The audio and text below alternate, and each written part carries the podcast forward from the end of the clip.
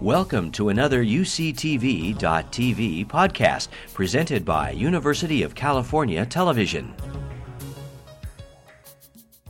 So I hope you enjoyed your lunch. We're now moving on to the second session, which is titled The Second and the Next Decade in Energy Efficiency. Maybe it's not the second decade, but it's certainly the next one. Our first speaker will be Henry Kelly from the Department of Energy, and he's going to speak about energy efficiency from a national perspective. However, before he gets up and talks, I'm going to uh, warn you that these, these talks will be 10 minutes, right, panel? 10 minutes.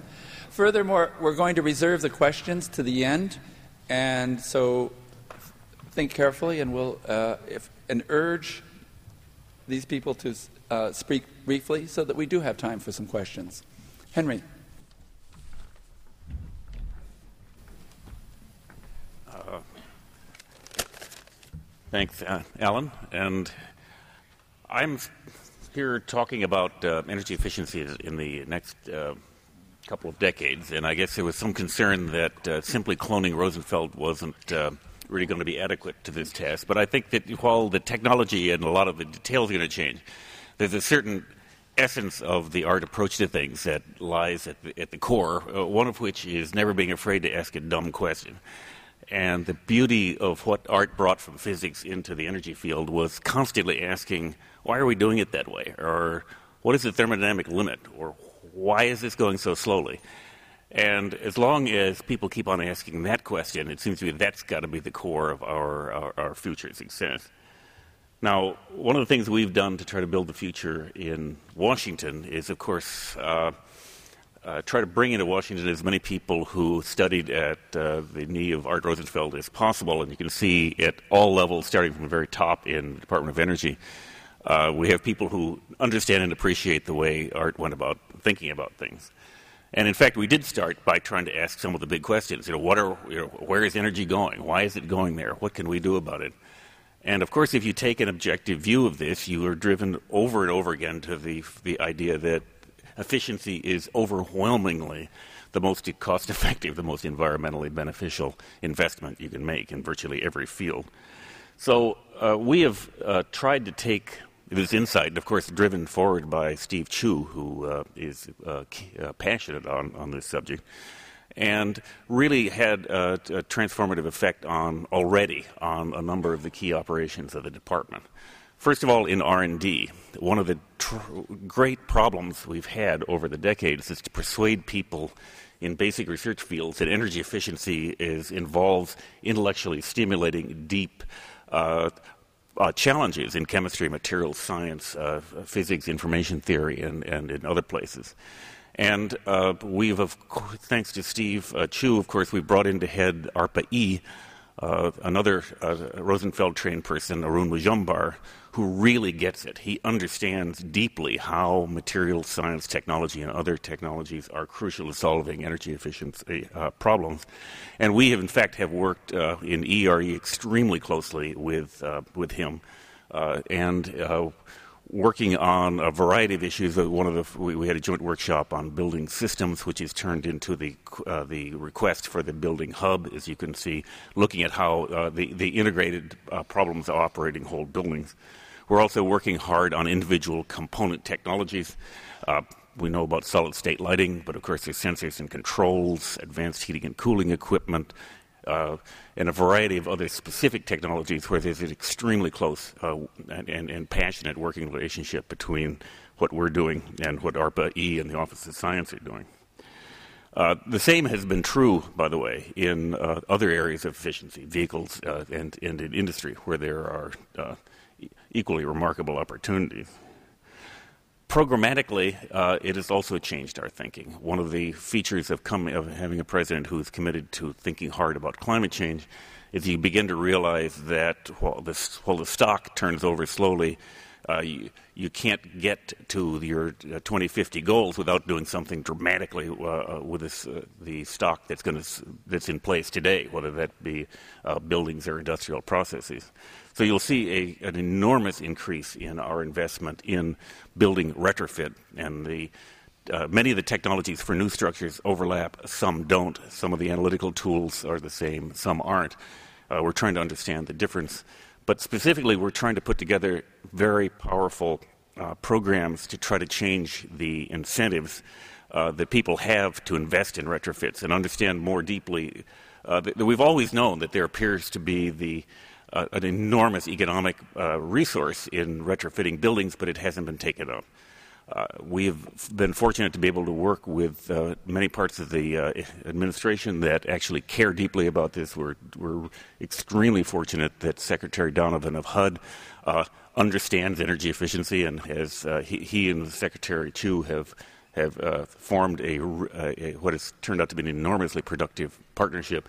One of the most important parts of which is that we're able to make use of the people who deeply understand the real estate financing mortgage uh, world in which the investors in, in, in uh, building efficiency live.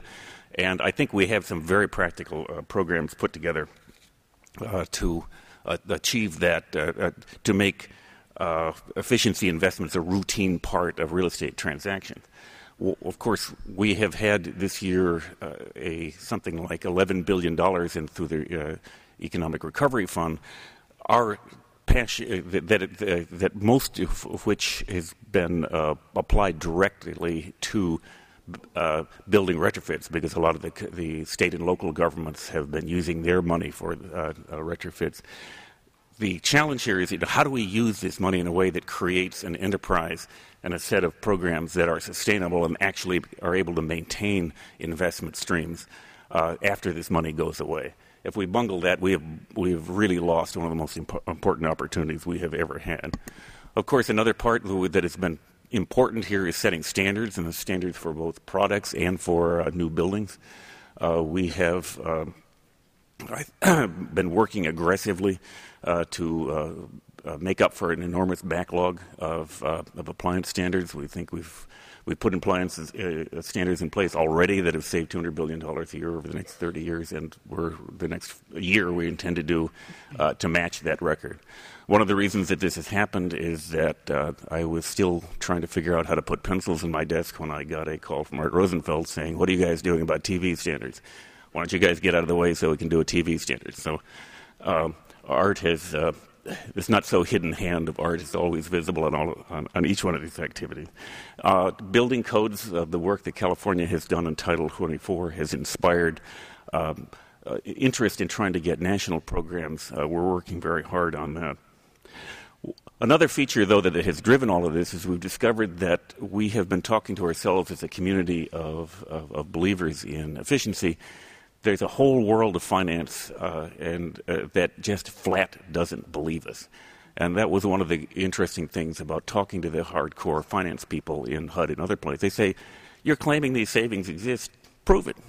You know, don't wave your hands. I don't want to see computer models. You know, we, we react to data. Well, of course, Art uh, years ago had a program in place to collect exactly this kind of data called BECA, and it was an equivalent one for uh, commercial buildings. This is something that we are really uh, passionate about restoring because we need to move smartly towards data based, uh, empirically based uh, programs that are continuously improved uh, and gather data that uh, helps us both uh, drive research, improve the programs, and really make more effective use of the, of, of the, the, programs we put in place. So, in, in, in brief, the um, ability of art to sit there to, to force us to go back to ask the tough questions about why why are we really so far from the thermodynamic limit? And we are a long way from the, the theoretical potential of, of, efficiency in buildings and elsewhere. Uh, forces you once again to say uh, we need to redouble our efforts to, to achieve this opportunity because without grabbing this opportunity of, of the represented by efficiency, we will never be able to meet uh, the president's ambitious goals of, uh, of greenhouse gas reductions and uh, and uh, uh, reductions in petroleum uh, consumption. So we, we the good news is that a lot of people who have trained under art are in a, in a position to try to help solve this problem, and I'm, I'm, ac- I'm actually optimistic uh, about what we'll be able to do in the next few years. Thank you.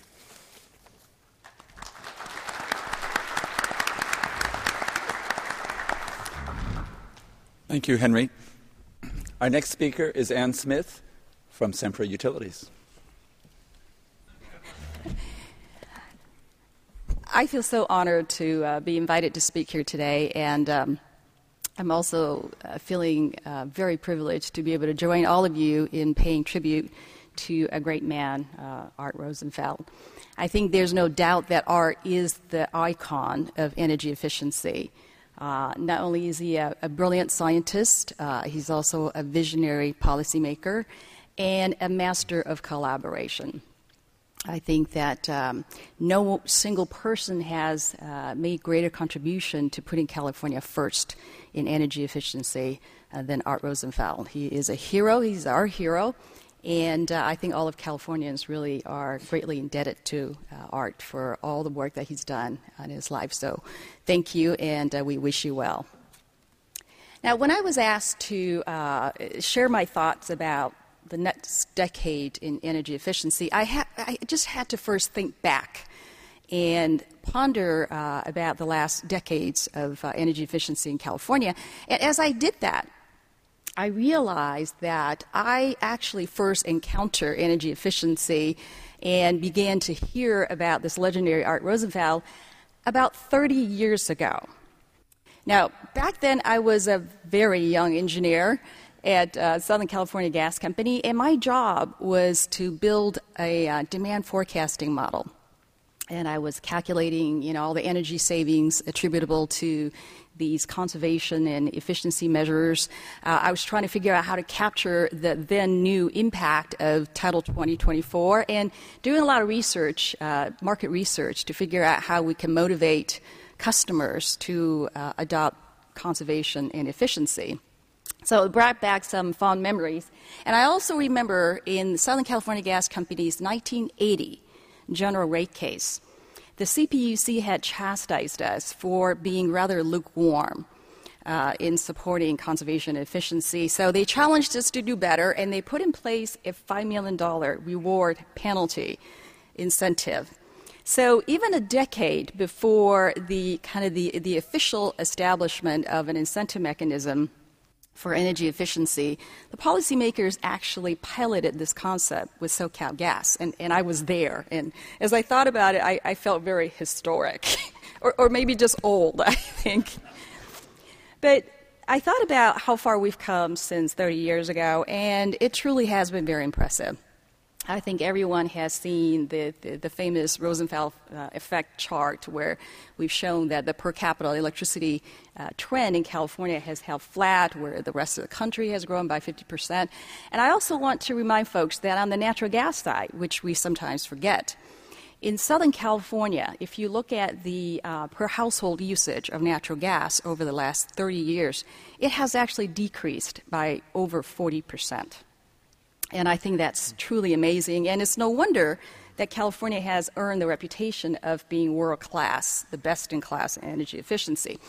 So then I ponder well, what actually made us great over the last uh, triple decades?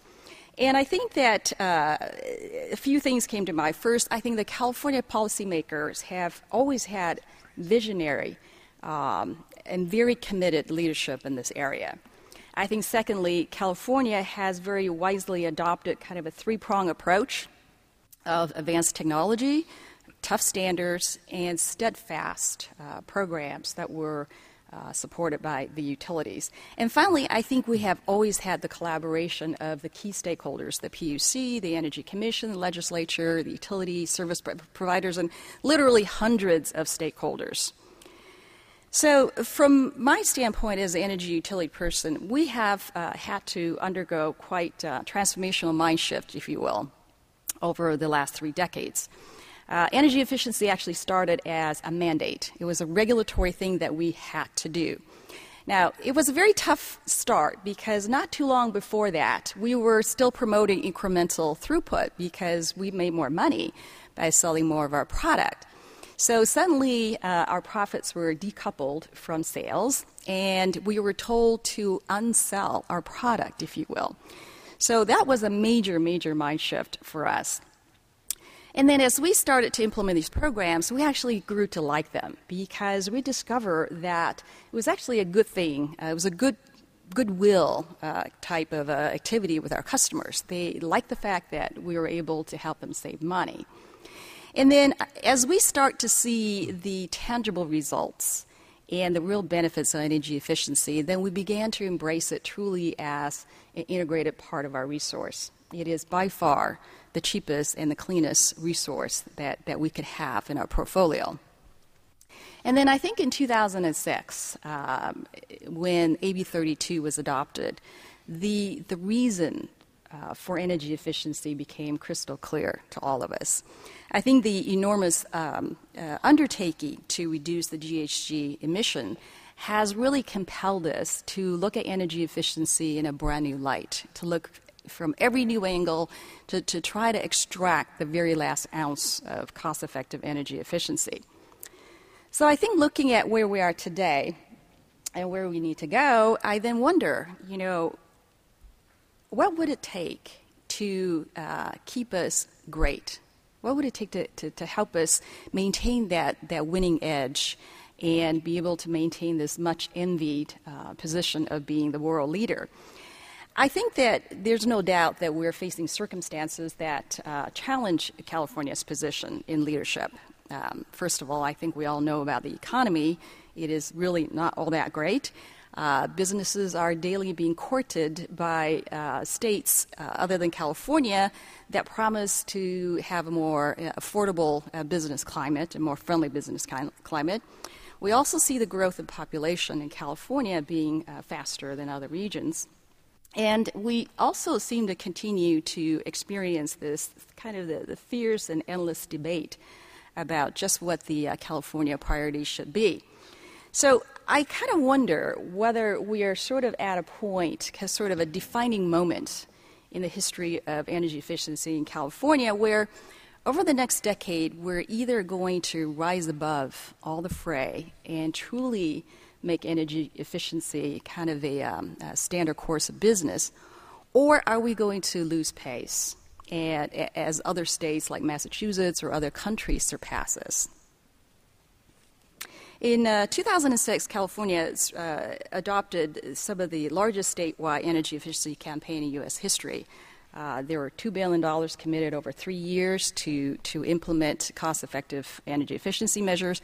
And the current cycle that we're in now actually is even more uh, aggressive and ambitious. Uh, we will be investing over $3 billion over three years uh, to go after energy efficiency. So while we're seeing some unprecedented gains in efficiency, I think that we're also facing some unprecedented need uh, to do more. We have to go faster and we have to go farther. A couple of years ago, uh, Commissioner Grueneich convened uh, hundreds of stakeholders uh, to come together and develop the California's long-term energy efficiency strategic plan. And there were, uh, among lots of other initiatives, there were some uh, what we uh, ended up calling the big bold strategies that I want to highlight for you. Strategy number one says that all new residential construction in California will be zero net energy by 2020. Number two, similar kinds of a goal for commercial new construction by 2030, zero net energy. Strategy number three says that we're going to transform the heating, ventilation, and air conditioning industry. And, and this is really kind of intended to go after the air conditioning uh, which drives the very expensive need for peak capacity in California. And then strategy number four says that by 2020, all of the eligible and willing low income households in California will have received all the cost effective energy efficiency measures for their homes. So I think these are pretty bold and they're pretty big. And the question is will we get there? And how will we get there? I think the future gains in energy efficiency will depend on several things, and, and there are things that I've been talking about today. I think it will depend on breakthroughs and acceleration of cost effective technologies. It will depend on persistent and consistent public policy, a supportive market framework, creative engagement of the end users, and finally, the unprecedented collaboration between all the stakeholders. In other words, if we're going to achieve these big, bold strategies, then we're going to have to innovate like we've never innovated, and we're going to have to collaborate like we've never collaborated before. Uh, and it's been said so many times, it's like we need lots of Art Rosenfeld going forward. I think on the technology front, uh, there are in fact some very, very promising technologies uh, in the lighting area, building designs, um, construction, control. Uh, I think also a big potential will be uh, brought about by the uh, advent of the smart meters, which will, I think, stimulate a lot of the uh, control technologies. I think that we have to prioritize and we have to make sure that these development efforts are funded. We need to speed them to the market. We need to engage all the stakeholders in this process the decision makers, business, entrepreneurs, service providers so that we can define the mutually beneficial roles that we each can have in working together toward the same goal. We then need to put energy efficiency back as our number one priority, even ahead of the renewables, in order to meet our energy and environmental goals. So maybe we need to sort of rebrand energy efficiency, if you will, so that it could be just as sexy as solar. We need to treat energy efficiency not just as a cost, but as an asset uh, not different than many of the assets that we use today to serve uh, our customers' energy needs. And, and as these technologies reach the market, we have to apply the best social and behavioral science to help drive the consumer adoption. I was just at a conference yesterday, uh, Metering America, where the theme was uh, where technology meets the customers. And I have put forth this notion that it doesn't matter how sophisticated the smart meter technology is. It doesn't matter how immense the potential uh, benefits are. If the consumers don't embrace it, in the end, it's going to be a waste of money. And so finally, I think that we have to really focus on execution and really getting it right. I think to all of us, the objective is clear, the constraints are real, and we have to just find a, a, good way to get it done. Not a lot of churn, not a lot of swirls, uh, and minimizing the fragmentation uh, that may be still in place today so that we can get there. So as I look back and as I look forward, I see the vision, visionary leaders such as Art Rosenfeld, Commissioner Grueneich, and many others in this room have built a legacy in California of being the world class in energy efficiency. But I also see that times are tough, and there are lots of things that are competing for um, our time, our energy, and our money. So it's going to be really tough when you're the best of the best to know that you got to do even better. And what came to my mind was, was it'd be like telling the, uh, the U.S. Olympic gold medalist, Shaun White, the snowboarder. It's like telling him that, you know, you, you were spectacular, but you got to come up with something even better than the double McTwist 1260. So it's, it's really going to be tough. But I think that uh, I think we can do it, and I think we must do it. I, I think the, the, the, the success that we've had in the past should give us confidence that we could move forward. And just knowing that when we get there, we're going to have a thriving green economy, we're going to have a more sustainable future, that will motivate us to keep forward. And I would like to close with actually a quote from our honoree. Uh, Art has mastered the technical ins and outs of our business, and he, but he knows that energy efficiency still has a human side. And this is one of his uh, time tested strategy for success that I'd like to leave with you.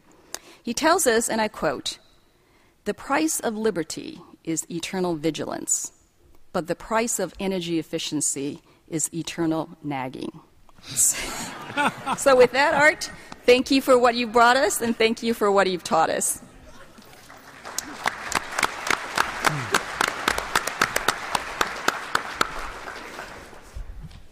Thank you, Anne. Uh, our next speaker is Ashok Gadgil from the Lawrence Berkeley National La- Laboratory. And uh, he's going to speak about energy efficiency from the developing world perspective. And I want to assure the audience that uh, there you're not supposed to read anything special into the fact that we started in the national energy policy or the next decade, then California, and now we're moving to the developing world. That's not meant to indicate where California may be leading. but at the same time, it may be a source of new ideas. So, with that, I'd like to introduce Ashok. Thanks very much, Alan. Uh, it's a great pleasure to be here, and it's a tremendous honor for me to stand and felicitate Art. Uh, I think I'm one of the luckiest people in the world to have been his graduate students. Uh, and uh, as all of us know who have worked with him even a little bit, uh, it leaves a very deep mark uh, on the way you think to have worked with him on anything. And he just won't let you give up. That's, that's what's meant by eternal nagging. so, I want to start off by saying why there are two sides to this question about developing countries. Why should we care and why should they care? Right? So you, you take a step back and start by looking at what, what do the developing countries care about? And the UN gathered a, a number of experts to come together to, from the developing world to decide to create an index, a quantitative metric of what do the developing world, world cares about. And it came up with this single metric, single number called HDI or Human Development Index.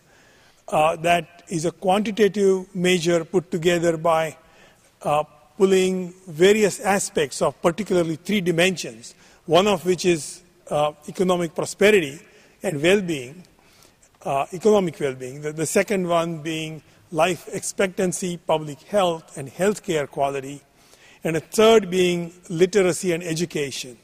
So all these three dimensions are put together into a single number that is normalized. It goes from the lowest of numbers being zero, maximum being one.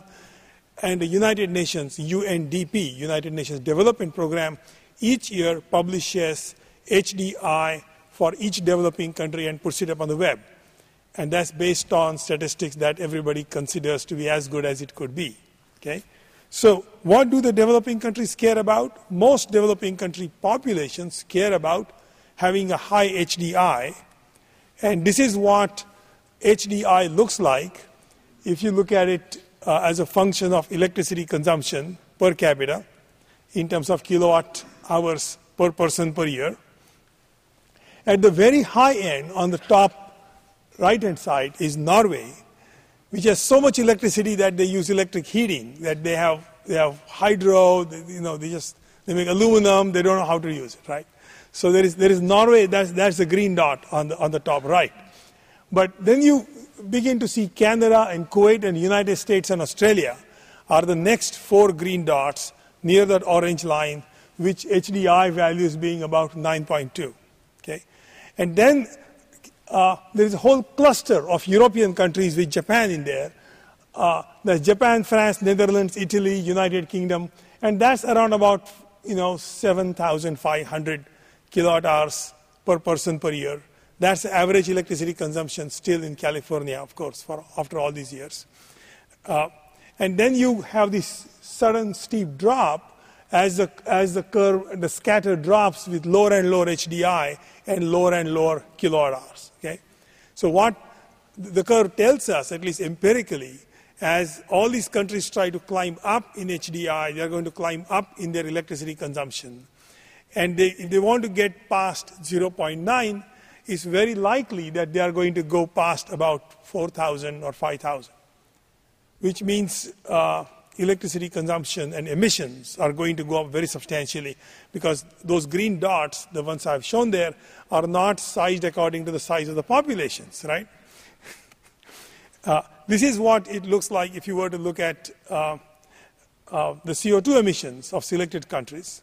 They are per capita CO2 emissions. High up there is United States, about 22, and the dashed line shows where we want to go, about 5. That's the world average. And the two giants sitting in the, in the corner here, near the left bottom, is India and China. And India and China, of course, want to jump up and get there. And the question is will you uh, have them follow the red trajectory or the, or the blue trajectory? And uh, of course, if they follow our trajectory, the, the trajectory of the industrial countries, they are going to follow the red trajectory. And that means we are all going to be toast along with them.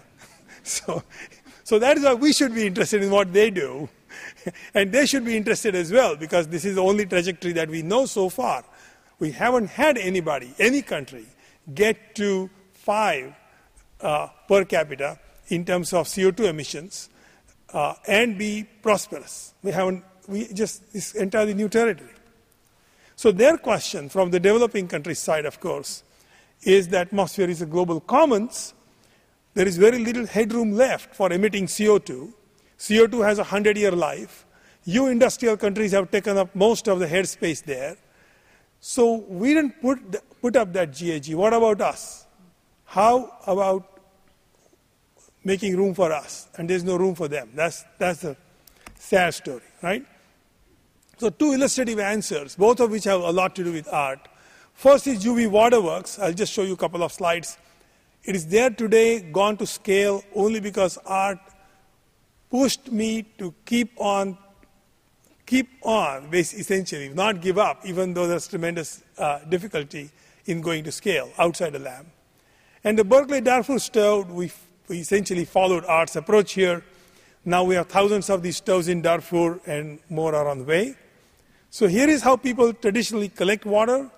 Uh, there are about 2 billion people uh, with access to poor quality water in the world, out of which about 1.2 billion are rural people. They, they, they, fetch water on their shoulders like this many times a day. Uh, each UV waterworks is about a device about the size of a microwave oven. It offsets about 2,000 tons of CO2 equivalent annually, uh, even when it replaces renewable biomass fired cook stoves. And this is what collecting water looks like now in the same village where that woman was collecting water on her shoulders. And the price is 0.2 cents uh, per liter, much cheaper than a cup of tea. Uh, another example is uh, cook stoves, efficient, fuel efficient stoves. 2 billion people, the bottommost 2 billion people, cook on solid fuels mostly with stoves of low efficiency. Here is a, a sub Saharan African example of a woman cooking on a three stone fire, very low efficiency. Here is an example of a Berkeley Darfur stove. It costs $30, saves about $250 worth of fuel every year, lasts for five years, and offsets, and this is excluding the, the carbon credits part, and, and offsets about two tons of CO2 equivalent per year for Darfur, because Darfur uh, essentially it is a, is a non renewable biomass territory. People are chopping down what little biomass there exists in Darfur. So, of course, there is an, an additional effect of uh, avoiding soot in the atmosphere. Soot has very low residence time, unlike CO2, which lasts for 100 years, soot lasts for four weeks. So, if you go to low soot emission efficient stoves for these people, there's a dramatic reduction predicted in the soot concentration, and soot has a very strong radiative forcing next uh, only to CO2. Lastly, just a couple of slides. This slide shows, of course, the world population density. Yeah? And you can see very high population density in areas which are so deep red, they're almost purple. Uh, notice the, the red spots also in the populous parts of Africa. Uh, and of course China and Asia stand out. The next slide is Earth from space. Okay? If you go back and forth, you see that there is a big dissonance between the two slides. Earth from space is where the light is leaking out, seen by satellite. That's a composite photograph. And this is a slide where the people are located. Notice that Africa is all dark, and they are going to turn on the lights. Real incomes are rising. Sooner or later, they will turn on the lights. Notice again uh, uh, how big chunks of uh, Asia and India are dark. Okay? When they get as bright as the United States eastern seaboard, we hope they turn on efficient lights, not incandescents. that leads us directly into the next talk. So, thank you very much.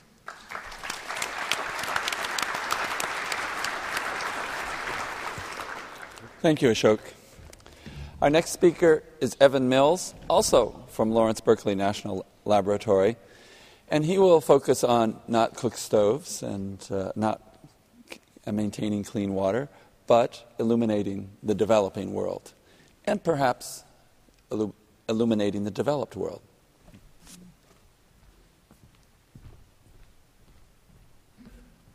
Alan always has a twist for us. Um, thanks, Ashok. That is a perfect lead in here. Um, I'm, uh, oops. What happened to my title slide? Somebody took my title slide away. Okay. Um, you can laugh again in a minute. Uh, I'll just take you right there. Uh, so, I first walked into uh, into Art's class of physics of efficient energy use. Was about 30 years ago. I was five, and uh, so I, I, was I was auditing. But uh, we uh, actually Carl Blumstein was in, in the room with us for that, that semester, and, and others here. And uh, I immediately was infected, of course. And he said, "Why don't you come up the hill?" And I said, "What's the hill?" And he said, "Get in my VW Rabbit or whatever it was." And up we went. And I essentially never never left. Uh, and we all know Art as certainly no chicken, right? We've established that today, but, uh, but a, a, real incubator of energy efficiency. And uh, uh, I was, you know, fortunate to be one of the graduate students that he took under his wing, along with almost everybody else in this room. So it was crowded there. Uh, but the CFL, right, was his uh, you know, iconic prop that he always uh, carried around with him, and we you know, we, those who know him think about him uh, waving that CFL, and, and I certainly saw that many times. And when I was uh, worked as his deputy at LBL. For years before he went to Washington, uh, like Henry, I would, whenever I had a new idea, I would go to Art and say, you know, am I crazy or not? And one of those days, it was one of those evening uh, phone calls uh, that uh, many of you know, and it was early, it was only 10 p.m., and we were, we were talking through, and I said, well, what about LED lighting for the developing world? And, uh, you know, couldn't we have a technological leapfrogging opportunity here, which is what Ashok was showing, right? Can we go over the blue curve with lighting instead of that orange-red curve? And he was immediately supportive and encouraging.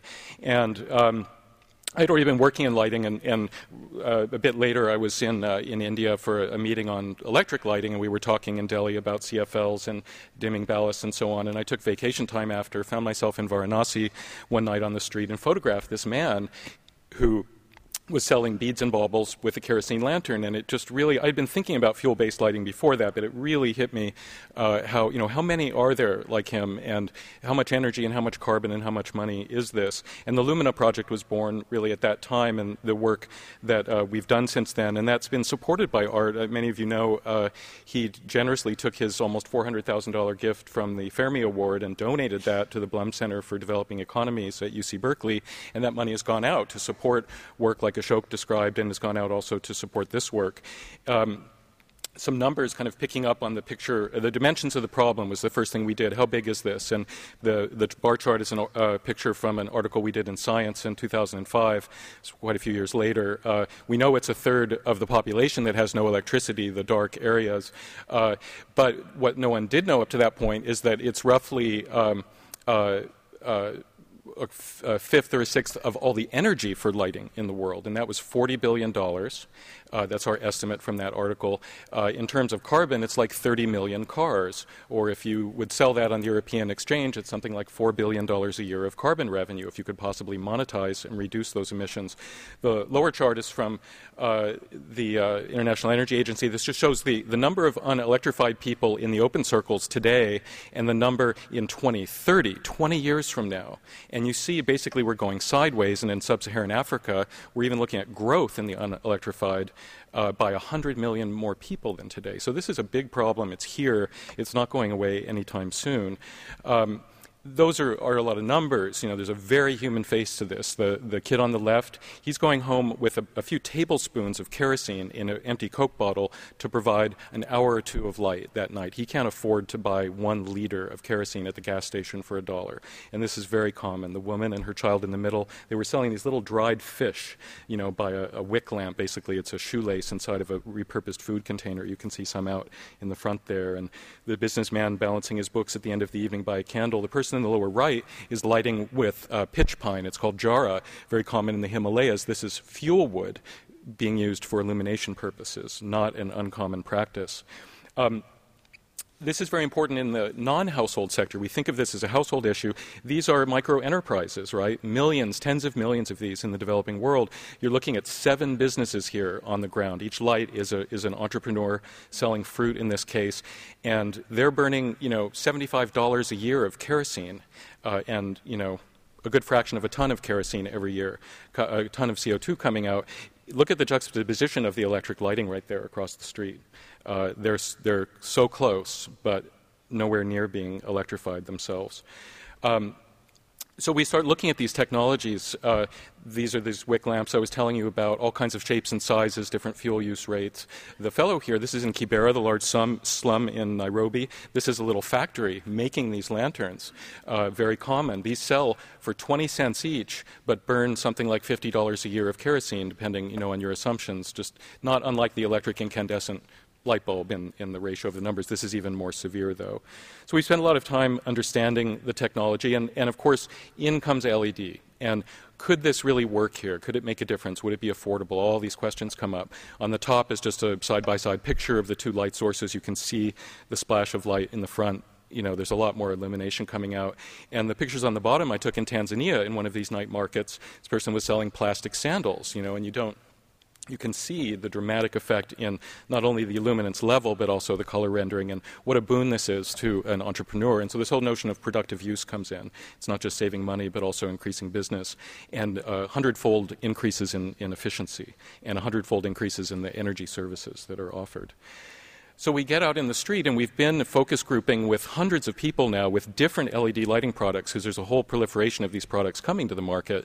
Uh, but uh, like was said earlier, you have to really look at the consumer. It's not just an issue for smart meters, it's also for technologies like this, and what really works for these people, because they don't like a lot of these products, and they don't really meet the needs. So we've done tremendous amount of listening and showing, and then giving that feedback to manufacturers.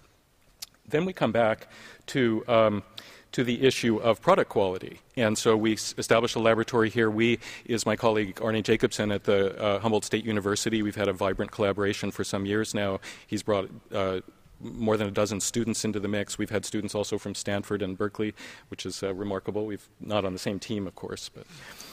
Um, so, how do these things uh, perform? And we've done a lot of lab testing. Uh, these, it's a simple technology, but really uh, there's a lot of complexity that's veiled. Uh, you have the LED itself, and that's what most of us think about. The LED has its own problems. We've seen almost tenfold variance in the efficiency of the LEDs in these products.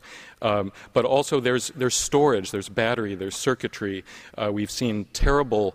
Um, truth in advertising claims about how long, many times a battery can be recharged and how quickly it discharges. There are PV panels, crank lights, capacitors, uh, grid charging. Uh, how efficient are those? We've looked at the PV panels, lots of efficiency problems in the products chosen. I just measured, uh, I think Chris Calwell is here somewhere, uh, just measured the AC power adapter because a lot of people are charging in cell phone micro enterprises.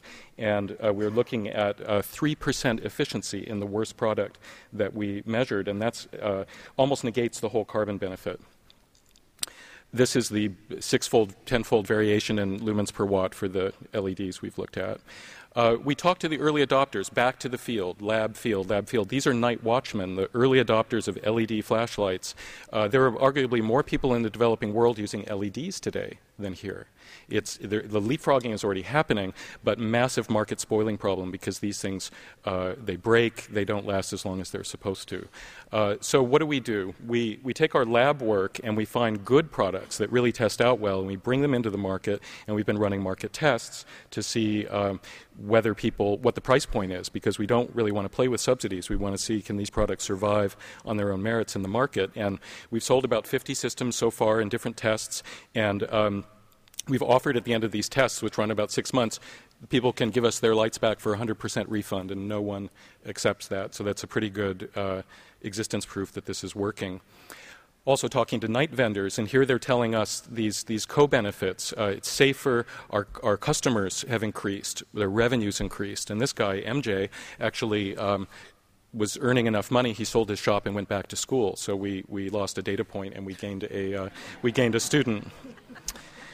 Um, just a couple more pictures. Um, so the environment. So there's, as we all know, there are two environmental dimensions of the whole energy and energy efficiency equation. There's indoor and outdoor. So indoor, uh, we all know anecdotally that there are there's soot and there are emissions, but this has not been measured well at all. And until recently, we're, we're actually the first study to measure the so-called PM 2.5 particle size from kerosene lanterns. These are the the particles that really penetrate deeply into the lungs and are the big health concern. And these are just now um, in in review for publication.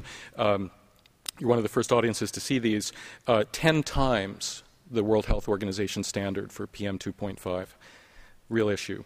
Um, kind of finishing up with carbon, uh, we're looking at um, a program now that we're proposing to the UN CDM to bring all these quality considerations into the evaluation of the LED products. And when you do that, this is a straw man set of six case studies. You could have anywhere from zero carbon value to um, very significant carbon value. So we're going to try to use the carbon markets as a driver for improved quality. This is a little micro logger that we've invented under Art's product project. It's smaller than a quarter, goes inside the LED lamp, and it measures on time. And so we can see the blue curves are the on time for these lights, and we can actually know in this sense how much carbon or a part of how much carbon is being saved and when people use the lights. Uh, so there's a high tech kind of side of this. And lastly, uh, the scale up, which is so important. Uh, we've been very successful here. Uh, first, a few years ago, Lighting Africa was formed, which is a project of the uh, World Bank and IFC. Uh, they sent us to Africa to help write a GEF proposal, and that's up at $12 million now, doing all these kind of things. And just in December, Secretary Chu in Copenhagen announced the uh, solar LED deployment program, and this will put $50 million into this exact problem uh, beyond Africa as well uh, to really help make these markets. And one of the last activities, the one I want to close with, is or one of Art's key interests has been to create an industry association. We've seen the success with NFRC and uh, Cool Roof Rating Council and um, my gift to Art today is that this industry association has been born and uh, we'll be convening. We have a meeting of 500 stakeholders in, in Nairobi in uh, about six weeks, and one of the big topics there will be what to do with this association. So uh, we've got a website and uh, email address if you want to know more. Uh, the Lumina Project. Thank you very much.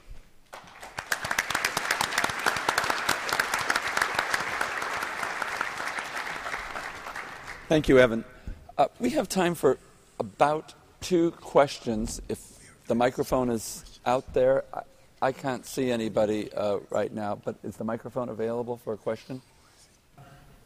And before you forget, would you like to try to answer the question about where have the profits from conservation gone? The um, you know, it's it's very interesting when we brief our new board of directors and we explain how we make money. Uh, inevitably, they're they're sort of like shocked uh, that we're so different from the consumer model. The reality is that we have not been harmed at all, and in fact. Uh, there have been incentive mechanisms that have been put in place to try to get us closer to uh, be indifferent, if you will between investing in energy efficiency and investing in iron in the ground is typically what we call it. I, I think uh, we haven't perfected it yet. I think the concept is very sound, and I think we have to, you know, just continue to improve on the way we implement that concept. Uh, it, it is a foreign concept, but I, I do think that the shareholders, at least our shareholders, get it, and they actually um, appreciate the fact that we're investing in um, efficiency. But, but, but again, I think if it really is going to become part of sort of business as is. We probably have a little more ways to go to make uh, energy efficiency equivalent to our other investments. And I'm not sure about the first question. I, I think uh, we're going to pass on that okay. first question simply because uh, uh, we've we've we talked too long, believe it or not, and uh, I, I, want to leave time for the next panel. So, with that, thank you very much you. for your thoughts. You've been listening to a podcast by University of California Television. For more information about this program or UCTV, visit us online at uctv.tv.